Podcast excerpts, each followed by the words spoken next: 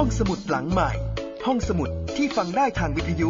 กับรัศมีมณีนิน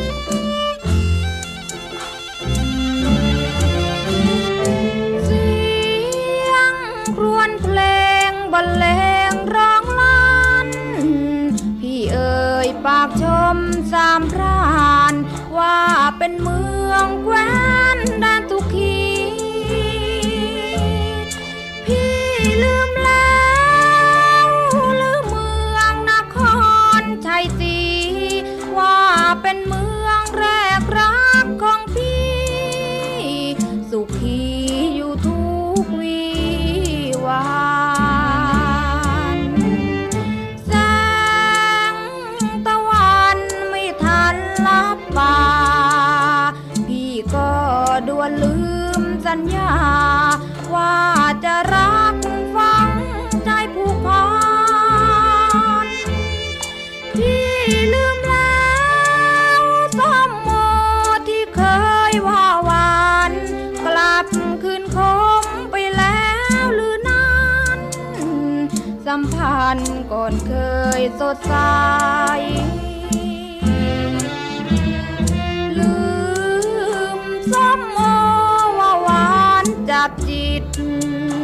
เห็นดีแล้วหรือจึงคิด ชมอางุ่นว่าหวานจัดจ้า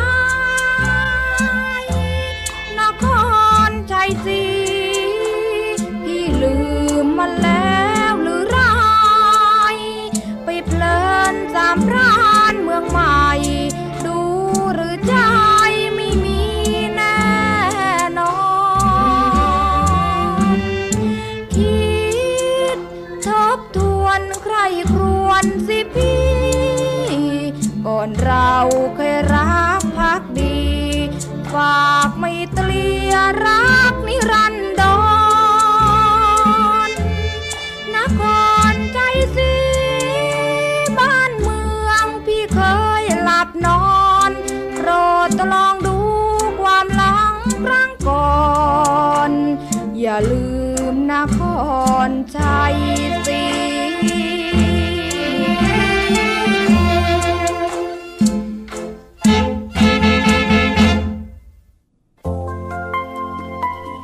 ดีค่ะ ต้อนรับคุณผู้ฟังเข้าใช้บริการห้องสมุดหลังไมค์กลับมาเจอกันที่นี่อีกครั้งนะคะ www.thaipbsonline.net กับดิฉันรัศมีมณีนินค่ะ กับเรื่องเจ้าเมือง ผลงานจากปลายปากกาของคุณอาจินปัญจพันธ์ศิลปินแห่งชาติสาขาวรรณศิลป์ ประจำปี 2534 วันนี้ มาถึงตอนที่ 9 แล้วนะคะ ความเดิมตอนที่แล้วค่ะ ขุนบรรจงไม่สามารถจะไปร่วมงาน ฉลองนามสกุลสุพรรณภารกิจของขุนเขียน ซึ่งเป็นพ่อตาได้ เพราะว่าในขณะที่เดินทางก็ไปเจอเหตุการณ์ปล้นนะคะ เจอเหตุปล้นกระทันหัน ในฐานะในอำเภอก็เลยต้องจัดการแล้วก็อินุงตุงนางโกลาหลอนลมานนะคะทำให้ไม่สามารถจะไปร่วมงานได้ทัน แม่ปลายก็รอ ในขณะที่ขุนเขียนก็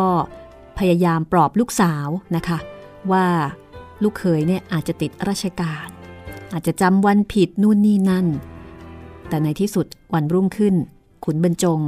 ก็เดินทางมาอย่างบ้านขุนเขียน มาขอโทษขอโพย แล้วก็มารับตัวภรรยาคือแม่ปลายกลับไปเริ่มต้นชีวิตใหม่ ปี 2470 ขุนบรรจงมาดำรงตำแหน่งนายอำเภอเมือง จังหวัดนครปฐมมีลูกชายคนแรก เกิดที่นี่ชื่อว่าบัญชา ซึ่งต่อมาเสด็จเทสาได้ตั้งชื่อ โดยเพิ่มตัวปอปาของแม่นะคะ กลายเป็นเปรมบัญชาเพื่อที่จะให้มีอักษรทั้งของชื่อแม่แล้วก็ชื่อพ่อ ขุนเบญจงและแม่ปลาย รู้สึกเรียกว่า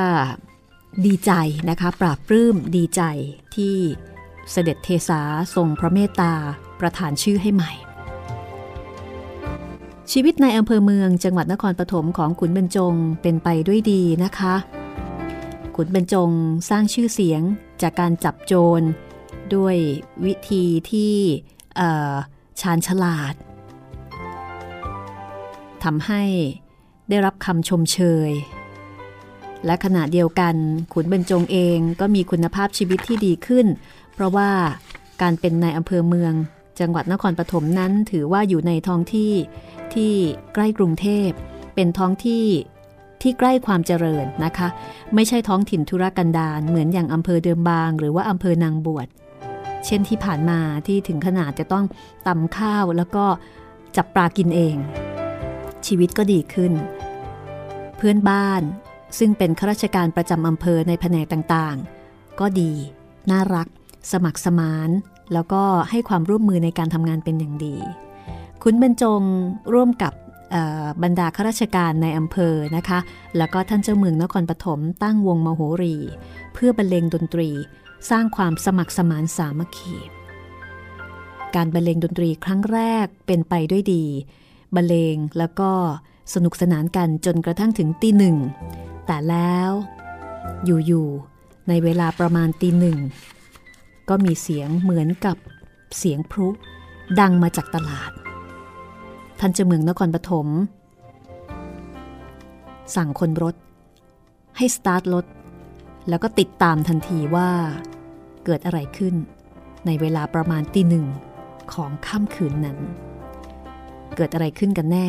ไปติดตามพร้อมกับท่านเจ้าเมือง ขุนบรรจง แล้วก็บรรดาข้าราชการนักปกครอง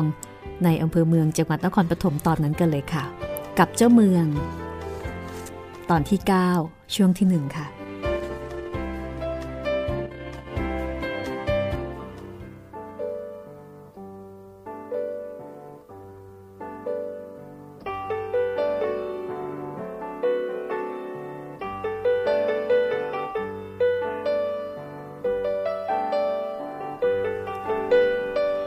ตำรวจยามเฝ้าตลาดรายงานบอกว่า มันโยนลูกแตกปล้นร้านทองครับพลตำรวจผู้นี้ วิ่งเข้ามารายงานในขณะที่ท่านเจ้าเมืองก้าวลงจากรถยนต์ แวดล้อมด้วยข้าราชการที่ขนกันมาจากวงโมโหรีกำลังเล่นกันเพลินๆนะคะ ลูกแตกนั้นหมายถึงลูกระเบิดกระป๋องนม ซึ่งผู้ร้ายใช้กันอยู่ทั่วไปในจังหวัดภาคกลางขณะนั้น ให้ผลในทางขู่ขวัญได้ดีกว่าปืน คุณบรรจงแม้ว่าจะมาอยู่ใหม่ เขาก็รู้ว่าร้านทองมีร้านเดียว อยู่ตึกแถวสองชั้นในตลาด คุณบรรจงมาตลาดทีไรก็จะแวะมาคุยด้วยเสมอ เพราะนึกถึงร้านทำทองของพ่อแม่ของเขา เขานำขุนบริษไปถึงที่เกิดเหตุทันที จีนเจ้าของร้านให้การว่า คนร้ายงัดประตูชั้นล่างเพียงบานเดียว แล้วก็คว้างลูกระเบิดกระป๋องนมเข้ามาหลายตุ้ม ต้นกับลูกเมียนอนอยู่บนเล่าเต็ง คนร้ายส่องไฟฉายขึ้นไป ตลบมุง้ง เอามีดจ่อคอ ตะคอกเอาหีบทองรูปประพันธ์ ซึ่งตนเก็บจากตู้โชว์เอาขึ้นมานอนด้วยทุกคืน โจรเอาไปทั้งหีบ เจ้าของร้านมองดูทางหน้าต่าง เห็นเงาตะคุ่มตะคุ่มสี่ห้าคนวิ่งไปทางสถานีรถไฟ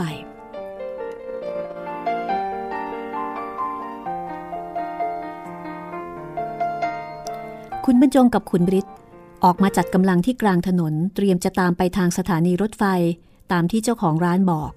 แล้วก็กระจายกันไปดูลาดเลาทุกทิศจากที่เกิดเหตุ แต่ท่านเจ้าเมืองนครปฐมดูเหมือนไม่รีบร้อน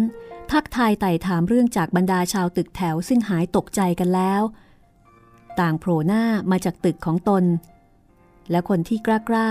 ก็ไปมุงกันหน้าร้านที่ถูกปล้น เจ้าเมืองห้ามการติดตามด้วยเหตุผลที่ว่าตามไปก็ไม่มีประโยชน์ มืดๆอย่างนี้เดี๋ยวไปยิงเอาคนดีๆเข้า แล้วก็ซักถามเจ้าของร้านอีกหลายข้อ ซึ่งขุนบรรจงเห็นชัดทันทีว่ามีประโยชน์ แต่เขาถามข้ามไปด้วยความรีบร้อนว่าจำหน้าคนร้ายได้ไหม เจ้าของร้านตอบว่าจำไม่ได้ มันทาหน้าดำแล้วจำเสียงมันได้ไหมจำไม่ได้กำลังตกใจ แต่เมียเจ้าของร้านทองบอกว่า เคยได้ยินเสียงบ่อยๆ ค่ะ แต่ยังนึกไม่ออก ท่านถามต่อไปว่า เสียงคนไทย หรือเสียงคนจีน เออคนจีนค่ะ น่าจะเป็นจีนแค่เจ้าเมืองหันมาทางบรรจงแล้วก็บอกว่า สมัยนี้หัวปล้นก็จีนแค่ทั้งนั้น พวกมันชอบเล่นการพนัน ชอบทางนักเลง แต่ผัวหันไปดุเมียว่า คนจีนที่ไหน มันไม่มีหางเปียสักคน ท่านเจ้าเมืองบอกว่า เมื่อก่อนนี้คนไทยไว้หางเปีย ปลอมเป็นเจ๊ก พื่อหนีเกณฑ์ทหารแล้วก็หนีทหาร แต่เดี๋ยวนี้คนจีนตัดหางเปีย แล้วก็ทำตัวเป็นคนไทยเวลาเข้าปล้น เพื่อที่คนจะได้ไม่รู้ว่าเป็นคนจีน เพราะว่าสัญลักษณ์ของคนจีนในตอนนั้นก็คือไว้หางเปีย ถ้าตัดหางเปียซะก็หมดเรื่องนะคะ คนก็ไม่รู้ ขุนบรรจงรับความรู้อันนี้ไว้ทันทีท่านเจะเมืองถามต่อไปเกี่ยวกับเรื่องของอาวุธ ขุนบรรจงบอกว่าคนร้ายใช้มีด คือเขาถามเจ้าของร้านแล้วนะคะ แล้วก็ได้ความว่าใช้มีด เจ้าเมืองถามต่อไปว่าเป็นมีดแบบไหน มาถึงตอนนี้ขุนเบญจงไม่ได้ถามรายละเอียดถึงขนาดนั้น ก็ต้องกลับไปถามเจ้าทรัพย์อีก แล้วก็ได้รับคำตอบว่าใช้มีดแบบคนโรงหมูฆ่าหมู คือเป็นมีดที่ใช้กันในโรงหมูนะคะ มีดสำหรับฆ่าหมู ท่านเจ้าเมืองถามต่อไปจนพอใจ แล้วท่านก็สั่งสตาร์ทรถแล้วก็กลับ ท่านให้ไปส่งที่จวนท่านก่อน จากนั้นก็สั่งคนรถให้ไปส่งทุกคนตามบ้าน ก่อนที่ท่านจะขึ้นจวน เจ้าเมืองก็เรียกขุนบรรจงกับขุนบริษไปแนะในทางสืบสวนว่า พรุ่งนี้รถไฟเช้าจะล่องจากบางกอกน้อย มาจอดสถานีเราสองโมงเช้า 40 นาที ระวังไว้ก่อนว่า มันจะหนีไปบ้านโป่งท่ามะกา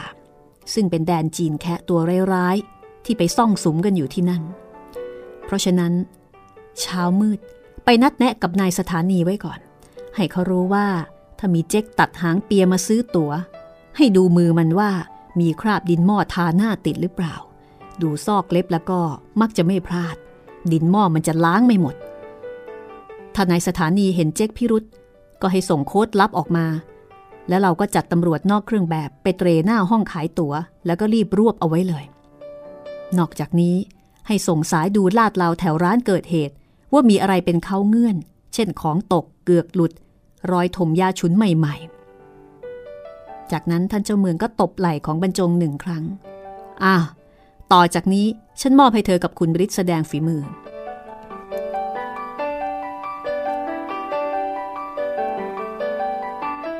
พอถึงเวลาเช้ามืด คุณบรรจงกับคุณบริษไปนัดแนะนายสถานีรถไฟ คิดโค้ดลับกันขึ้น แล้วเขาก็ปล่อยคุณบริษกับนายตำรวจ ซึ่งทั้งหมดนอกเครื่องแบบ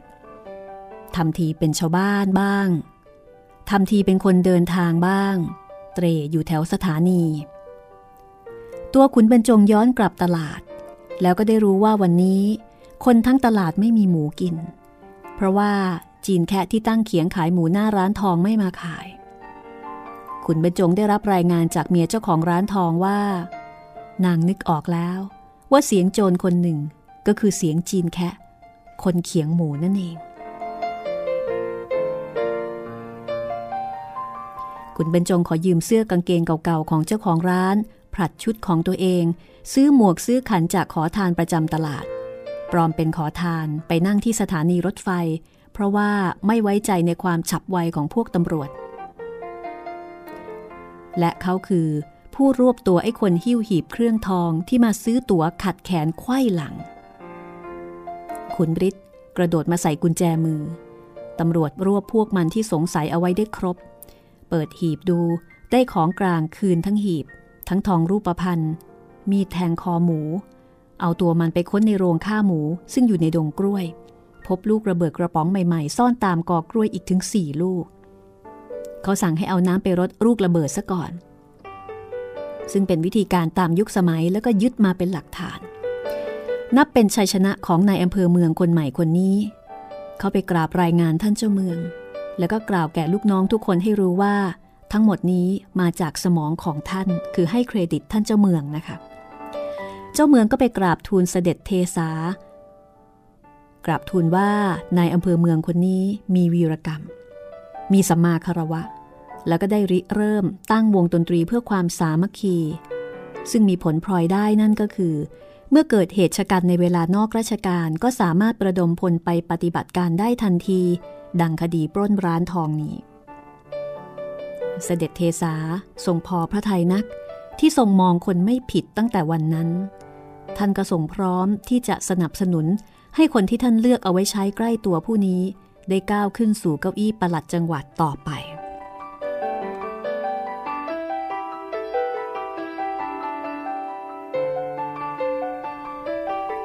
ปลายปี 2470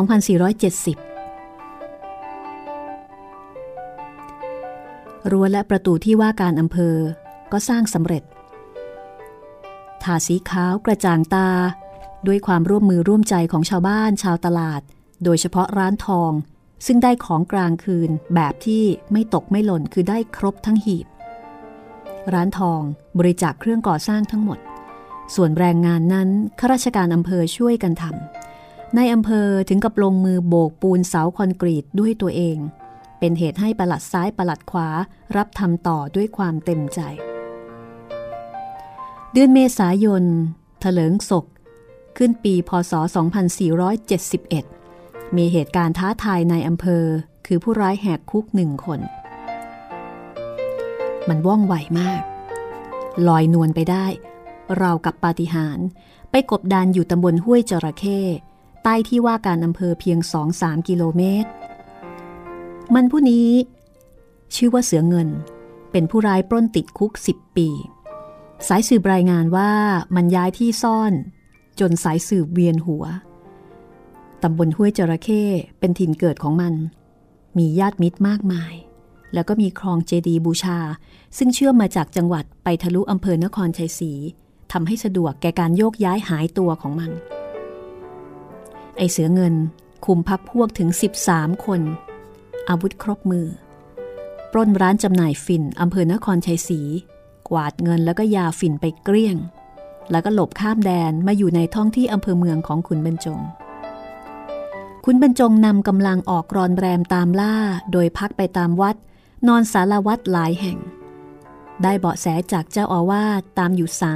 3-4วันจึงพิชิตได้ เมื่อเสร็จคดีแล้ว ขุนบรรจงก็บันทึกไว้ว่า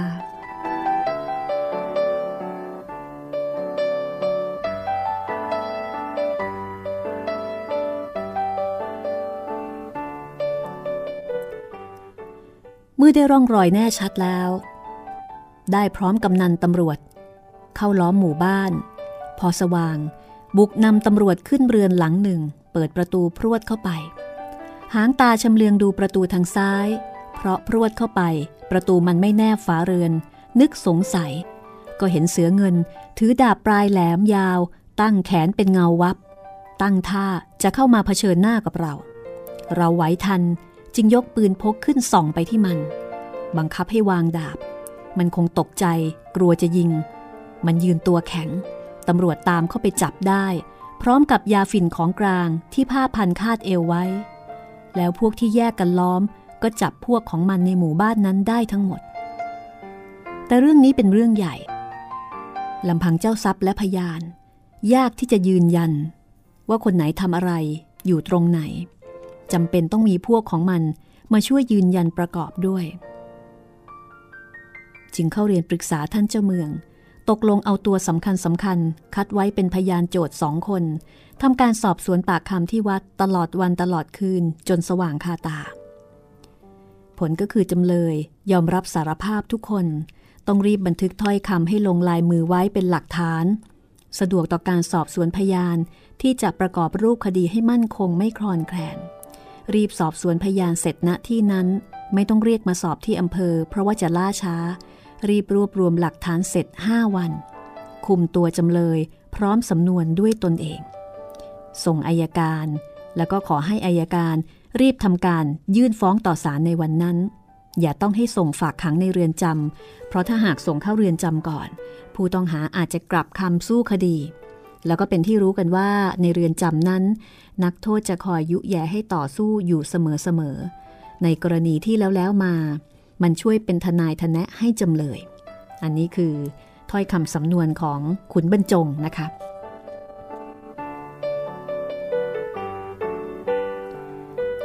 ก็อย่างที่บอกแหละค่ะว่า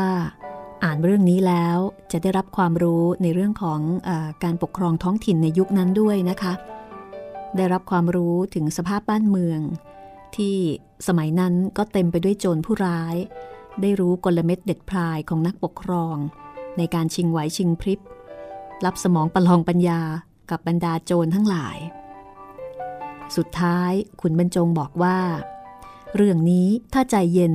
เห็นว่ารับสารภาพแล้วจะฟ้องเมื่อใดก็แล้วแต่อายการแล้วก็ ผู้ที่ทำเช่นนี้อาจจะต้องเสียใจในภายหลัง ถ้าฝากผู้ต้องหาเข้าเรือนจำก่อนฟ้อง มันจะต้องกลับคำแน่ ๆ เพราะว่าพวกนักโทษมันเป็นครูสอน มันรู้ลักษณะคดี ตัวจำเลยก็มีมาก โจทย์พยานไม่สามารถจะยืนยันลงไปได้ ว่าผู้ร้ายคนใดทำอะไร ยืนตรงไหน ถืออาวุธอะไร แต่งตัวอย่างใด มันเป็นเวลากลางคืน และเจ้าทรัพย์พยานก็ล้วนแต่คนไทย ปนคนจีน พูดชัดบ้างไม่ชัดบ้าง มันจะเลอะ เขาจะต้องยกฟ้องปล่อยจำเลยเท่านั้น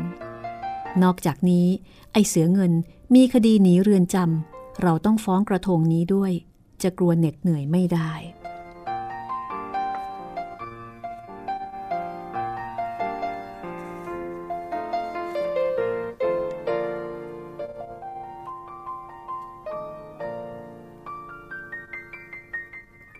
แล้วก็คดีนี้นะคะ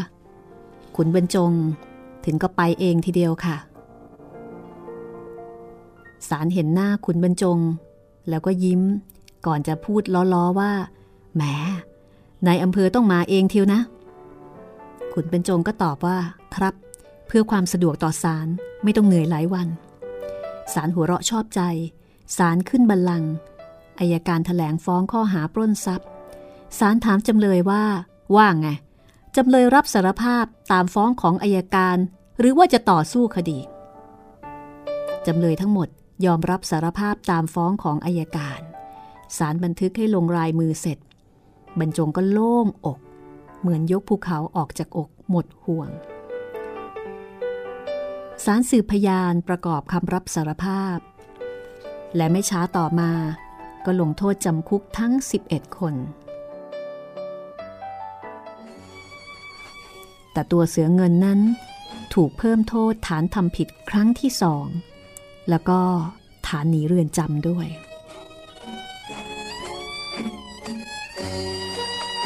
นี่ก็เป็นประสบการณ์ แล้วก็เป็นความรู้ ของการเป็นนักปกครอง ซึ่งสมัยนั้น คดีเสือปล้น ก็เป็นคดีสำคัญที่พบได้อยู่หนึ่งเนืองพักกันสักครู่นะคะ แล้วก็ ช่วงหน้า ช่วงหน้า จากเรื่องอการปกครอง มาที่เรื่องครอบครัวของนายอำเภอกันบ้างนะคะ ว่าครอบครัวของนายอำเภอตอนนี้ อยู่ดีมีสุขหรืออย่างไร พักสักครู่แล้วเดี๋ยวกลับมาฟังครอบครัวนายอำเภอค่ะ คนดี รักพี่คงสื่อตรงเหมือนก่อนบ้านเมืองแดนแควนเคยนอน ไม่เคยลืมนครชัยศรีที่ยังรักฝังใจจดจำได้ดี ลองใจยอดรักของพี่ คนดีอย่าด่วนวันวายจงทบทวนใครครวนน้องพี่ เนื้อทองทั้งสองบางนี้ ก็เหมือนพี่และน้องร่วมใจนครชัยศรีน้องพี่ ก็มีความหมายสามพรานเนื้อทองน้องใหม่ ที่ฝากใจหวังเชื่อมสัมพันธ์น้องเนื้อนวลอย่าควรหวนหายไม่เคยมองน้องข้ามไป แบ่งดวงใจรักเธอเท่ากันามันมองของใจกันเลยแจ่มจันทร์ด้วยดวงใจพี่ยังรักมัน ทั้งสามพรานนครชัยศรี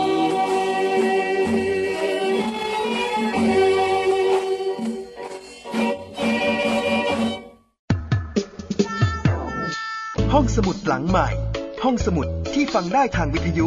กับรัศมีมณีนิน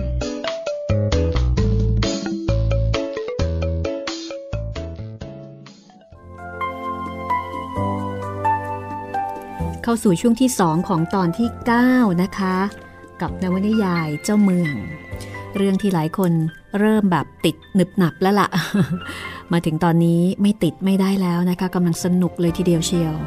หลายคนก็ได้ลุ้นนะคะว่าเจ้าเมืองของเราจะเป็นอย่างไรนะคะ หน้าที่การงานก็กำลังเจริญรุ่งเรืองไปได้ดี ได้มาอยู่อำเภอเมืองจังหวัดนครปฐมซึ่งเป็นที่เจริญไม่ใช่ที่กันดารแต่ทีนี้ในเรื่องของครอบครัว ครอบครัวนะคะ กับแม่ปลาย เป็นยังไงบ้าง ในตอนนี้ค่ะในอำเภอจะมีลูกนะคะ คือมีลูกคนที่สองลูกสาว หลังจากที่มีลูกคนแรกเป็นลูกชาย แล้วก็เสด็จเทสาประธานชื่อว่าเปรมบัญชา แล้วก็ดูเหมือนว่าแม่ปลายเนี่ยอยากจะได้ลูกหญิงหรือว่าลูกสาว เอาละค่ะ ถ้าพร้อมแล้วเราไปฟังกันต่อเลยก็แล้วกันนะคะ กับเจ้าเมือง ผลงานของคุณอาจินปัญจพันธ์ ตอนที่ 9 ช่วงที่ 2 ค่ะ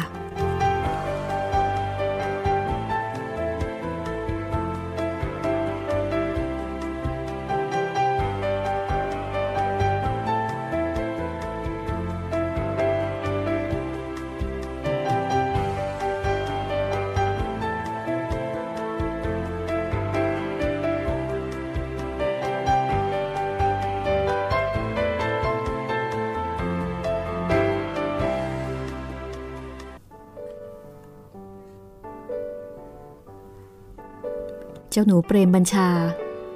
ถูกเลี้ยงมา แบบที่เรียกว่า มดไม่ให้ไต่ไรไม่ให้ตอบ แม่ปลาย มีชีวิตอยู่กับการปรนนิบัติลูกผัว เธอไม่ได้ออกสมาคมกับใครเลย แม่ปลายโชคดีที่การออกแรงแล้วก็ออกจับจ่ายซื้อของนั้นมีคนช่วย ได้อาศัยเสมียนอำเภอคนหนึ่ง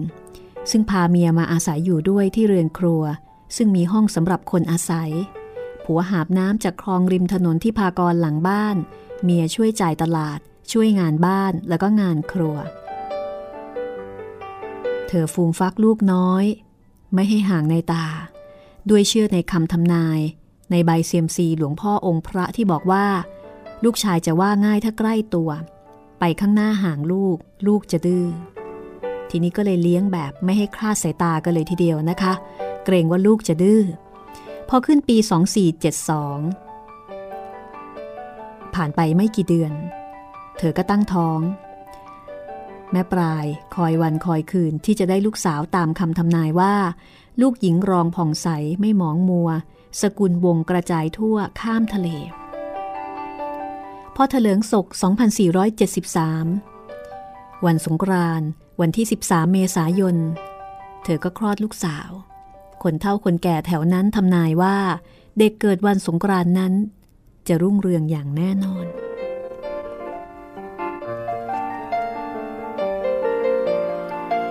สงกรานปีนั้น ตอนเช้า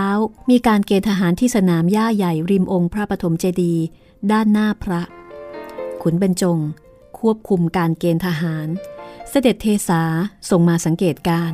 และท่านเจ้าเมืองก็มาตรวจตราความเรียบร้อย ขุนบริษซึ่งควบสองตำแหน่ง คือหัวหน้าโรงพักอำเภอเมือง และรั้งตำแหน่ง ผู้กำกับภูทรจังหวัดด้วย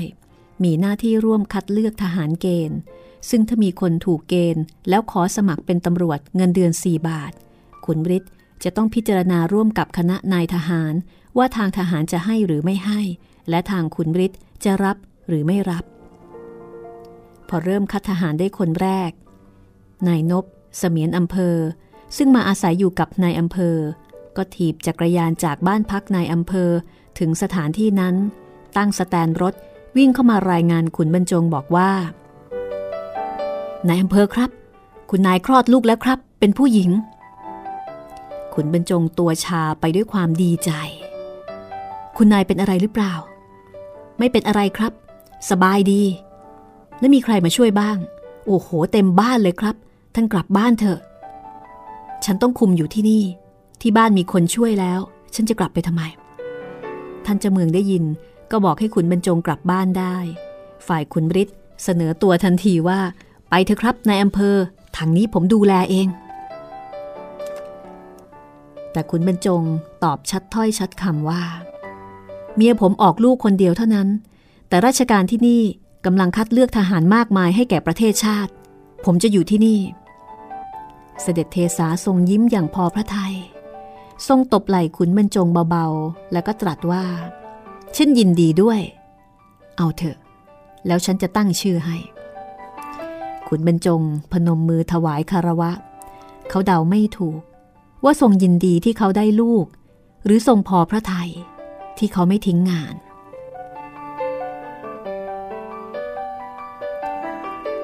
สมียนนบขี่จักรยานกลับ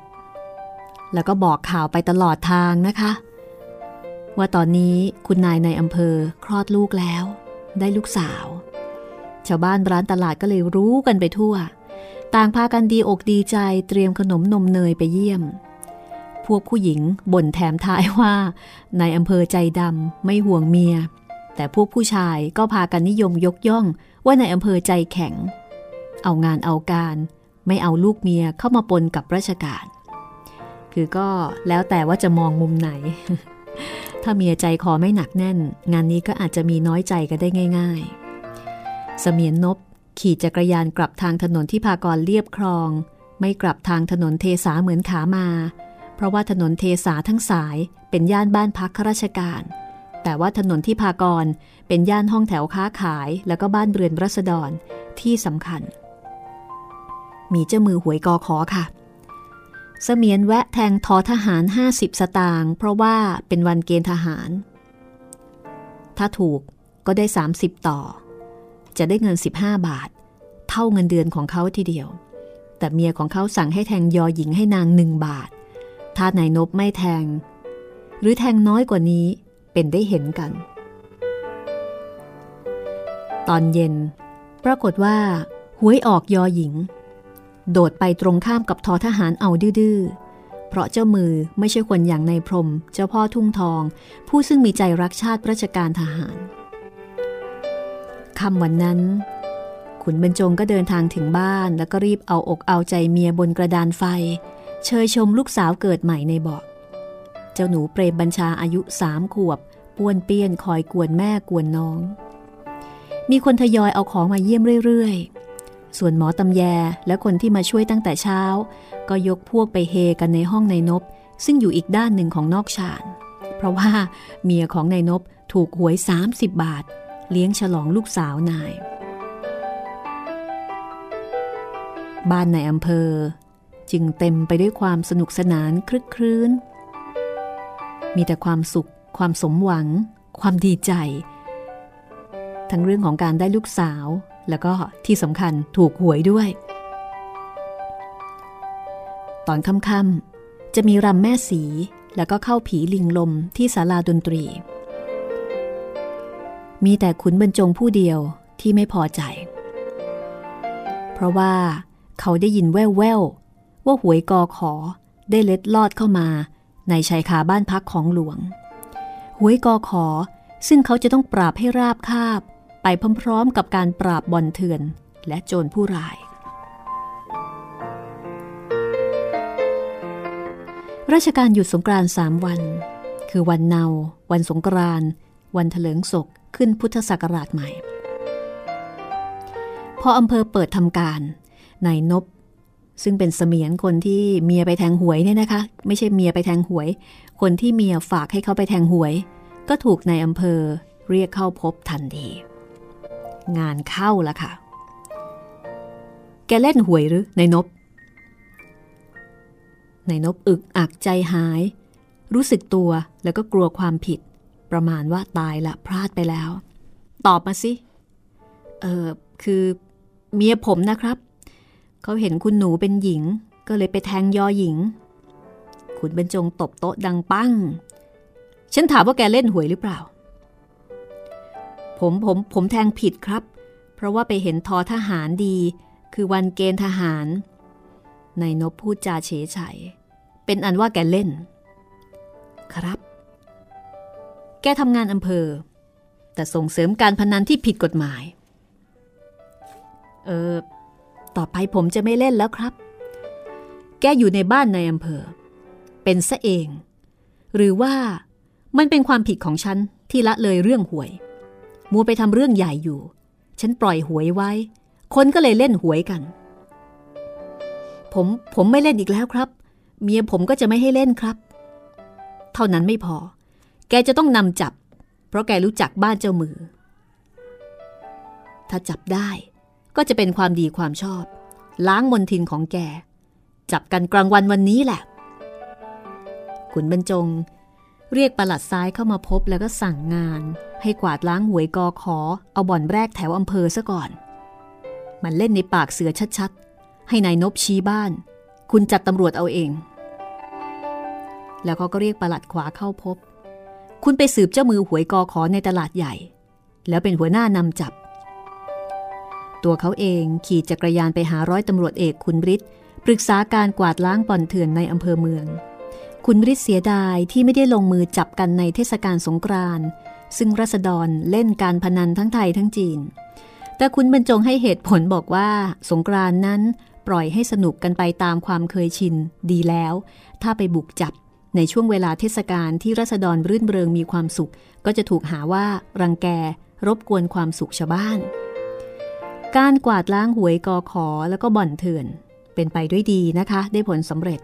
เพราะว่าพวกเจ้ามือเจ้าบ่อนเนี่ยชะล่าใจไม่เคยโดนจับกันมาหลายปี แต่คุณนายปลายชักจะไม่สบายใจ เพราะว่าสิ่งของเครื่องใช้ยามอยู่ไฟลูก ทั้งขนมนมเนย นมสดนมข้นขนมปังกล่อง ที่วางดารดาษอยู่เต็มบ้านนั้น ผู้นำมาให้ก็ถูกจับในคราวนี้หลายคน เงินหวยทั้งนั้นนะคะ คุณบรรจงขอเข้าเฝ้าเสด็จเทสา เพื่อขอชื่อลูกสาว แล้วก็ได้กราบทูล เรื่องการจับบ่อนการพนันที่ทำให้เมียของเขาไม่สบายใจให้ทรงทราบด้วย เสด็จเทสา ทรงปลอบ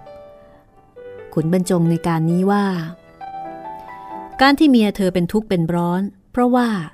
คนเคยมีน้ำใจต่อเขามาถูกจับ นี่แหละ คือลักษณะของแม่ย่านาง ซึ่งจะเป็นภูมิคุ้มกันมาถึงตัวเธอ คือว่า คนที่คิดอาฆาตเธอ ก็จะยั้งคิด เพราะเห็นจิตใจของเมียเธอ และเมียเธอให้ลูกสาวในวันดี วันแข็ง ทั้งสงกรานทั้งเกณฑ์ทหารนำโชคมาให้บริวารถูกหวย อันเป็นต้นเหตุให้เธอคิดกวาดล้างการพนัน เป็นความดีความชอบของทางราชการ วันนั้นที่ฉันพูดว่ายินดีนั้น ยินดีที่เธอไม่ทิ้งงาน เด็กหญิงคนนี้ ฉันคิดชื่อเอาไว้แล้วว่า ประจวบขวัญ ตามเหตุการณ์ แล้วก็มีอักษรของพ่อแม่ครบ มีทั้งตัวขอของขุนเขียนผู้เป็นตา ขุนบรรจงก้มกราบ เมื่อเงยหน้าขึ้น ก็พบสร้อยทองคำเส้นเล็ก มีล็อกเก็ตทองรูปหัวใจอันเล็กห้อย ซึ่งเสด็จเทสาทรงแกว่งอยู่ตรงหน้าเขา ลูกชายเธอ ฉันให้ปากกาไปแล้ว ลูกหญิงคนนี้ เอาหัวใจทองไป หัวใจนี้มีบานพับเปิดปิดได้ เธอจะใส่อะไรเอาไว้ให้เขาก็ได้ ขุนบรรจงกลับมาปลอบเมียด้วยชื่อลูกแล้วก็สายสร้อยเส้นนี้ แม่ปลายคิดว่ารอให้ลูกโตอีกหน่อย จะให้ห้อยติดคอเอาไว้ และเมื่อโตขึ้นก็จะเพิ่มความยาวของสร้อยไปเรื่อยๆ ขุนบรรจงบอกว่า เสด็จตรัสว่า ในหัวใจทองนี้จะใส่อะไรเอาไว้ให้เขาก็ได้ ฉันว่าจะใส่เส้นผมของฉันกับเธอได้ไหม ดีค่ะ ขอเส้นหนึ่งสิคะ เดี๋ยวนี้เลยเหรอ ค่ะ ต่างคนต่างถอนผมคนละเส้น ม้วนบรรจุในหัวใจทอง เมื่ออยู่รับหลังขุนบรรจง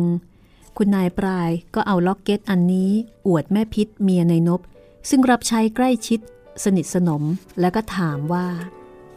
ถ้าเป็นแม่พิษแม่พิษจะใส่อะไรไว้ เออ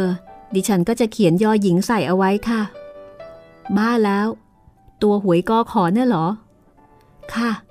ตัวที่ดิฉันถูกตั้ง 30 บาท ตัวเฮงนะคะเฮงอะไร ในนบจะถูกในอำเภอเอาตาย ก็เขาไปนำจับเจ้ามือหวย ท่านหายโกรธแล้ว พี่นบเขาว่าท่านจะสนับสนุนให้สอบประหลัดสำรองค่ะ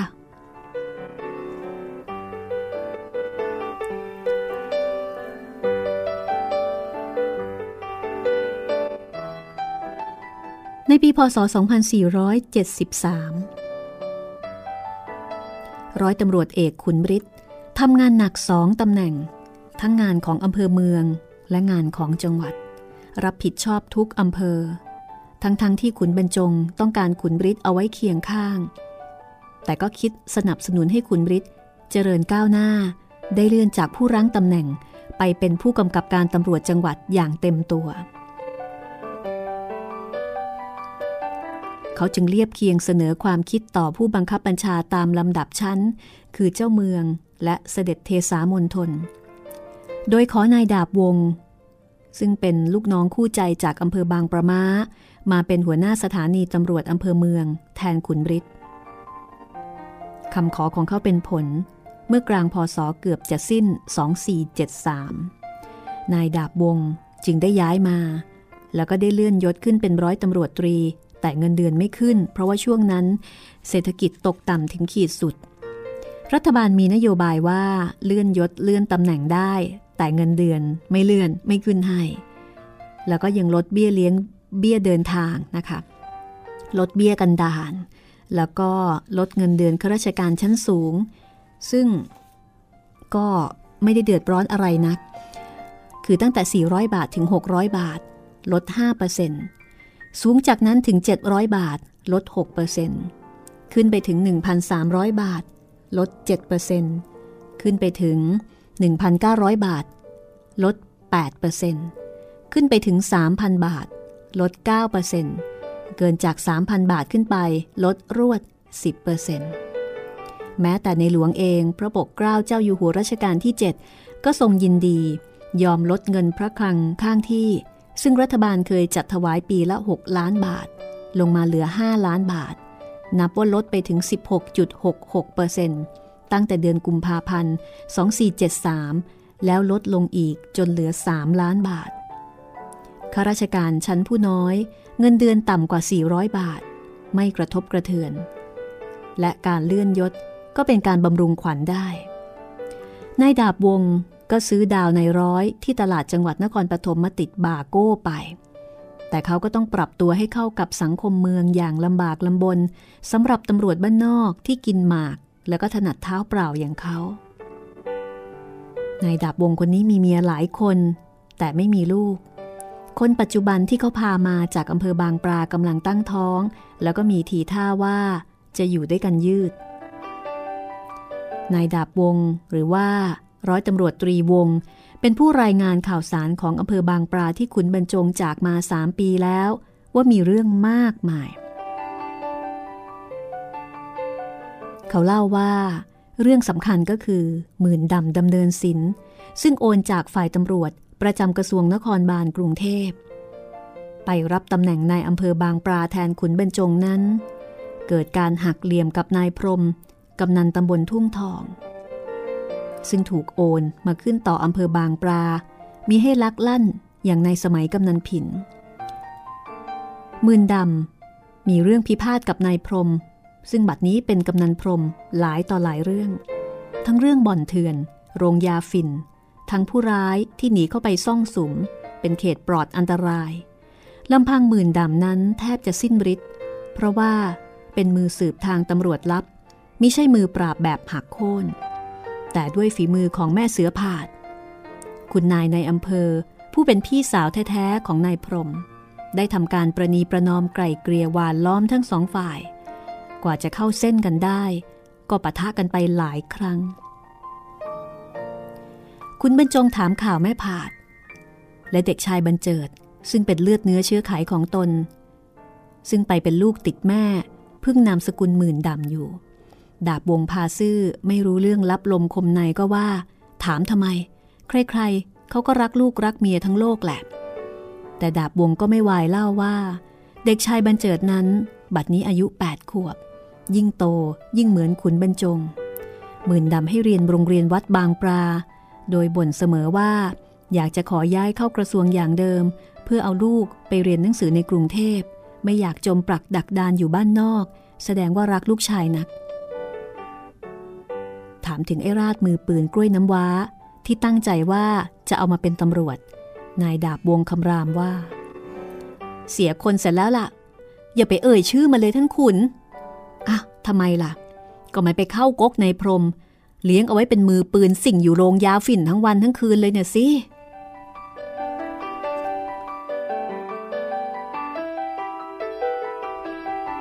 ก็น่าเสียดายทีเดียวนะคะสำหรับนายราช มือปืนกล้วยน้ำว้า ซึ่งตอนแรกดูท่าทางว่าจะได้มาเป็นตำรวจ แล้วก็จะได้มาเป็นลูกน้องที่ขุนบรรจงเนี่ยได้เอาไว้ใช้สอย แต่ปรากฏว่าในที่สุดก็โชคชะตาหักเห ไม่สามารถจะมาเป็นตำรวจได้ ในบทต่อไปนะคะ ชื่อว่ามือขวาในอำเภอ คุณบรรจง ได้บันทึกเรื่องราวสำคัญ ในแง่มุมของการทำงานเอาไว้ว่า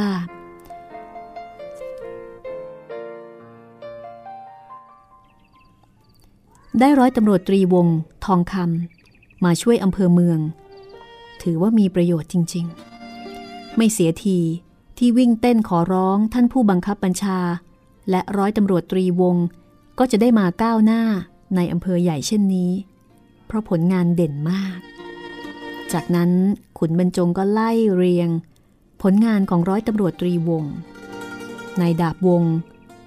แล้วก็หมู่วงในอดีตนะคะ ว่ามีผลงานสำคัญสำคัญอะไรบ้าง แต่ดูเวลาแล้วไม่น่าจะทันค่ะ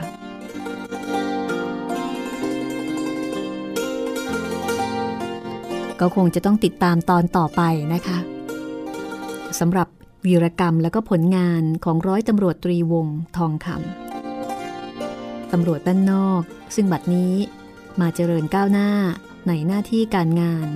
ได้ขึ้นจากชั้นประทวน เป็นชั้นสัญญาบัตรแล้วก็ได้กลายเป็นมือขวาของนายอำเภอคือขุนบรรจงด้วย เรื่องราวจะเป็นอย่างไรต่อไปนะคะ ติดตามตอนหน้าของเจ้าเมือง ลงานของคุณอาจินปัญจพันธ์ศิลปินแห่งชาติ สาขาวรรณศิลป์ประจำปี 2534 ที่ห้องสมุดหลังไม้นำมาเล่าให้คุณได้ฟังนะคะ หนังสือชุดนี้มีสองเล่มค่ะ เจ้าพ่อต่อด้วยเจ้าเมือง เจ้าพ่อจบไปแล้วถ้าใครสนใจก็คลิกไปฟังย้อนหลังได้นะคะ หมดเวลาแล้วค่ะ ห้องสมุดหลังไม้ขออนุญาตปิดทำการก่อน สวัสดีค่ะ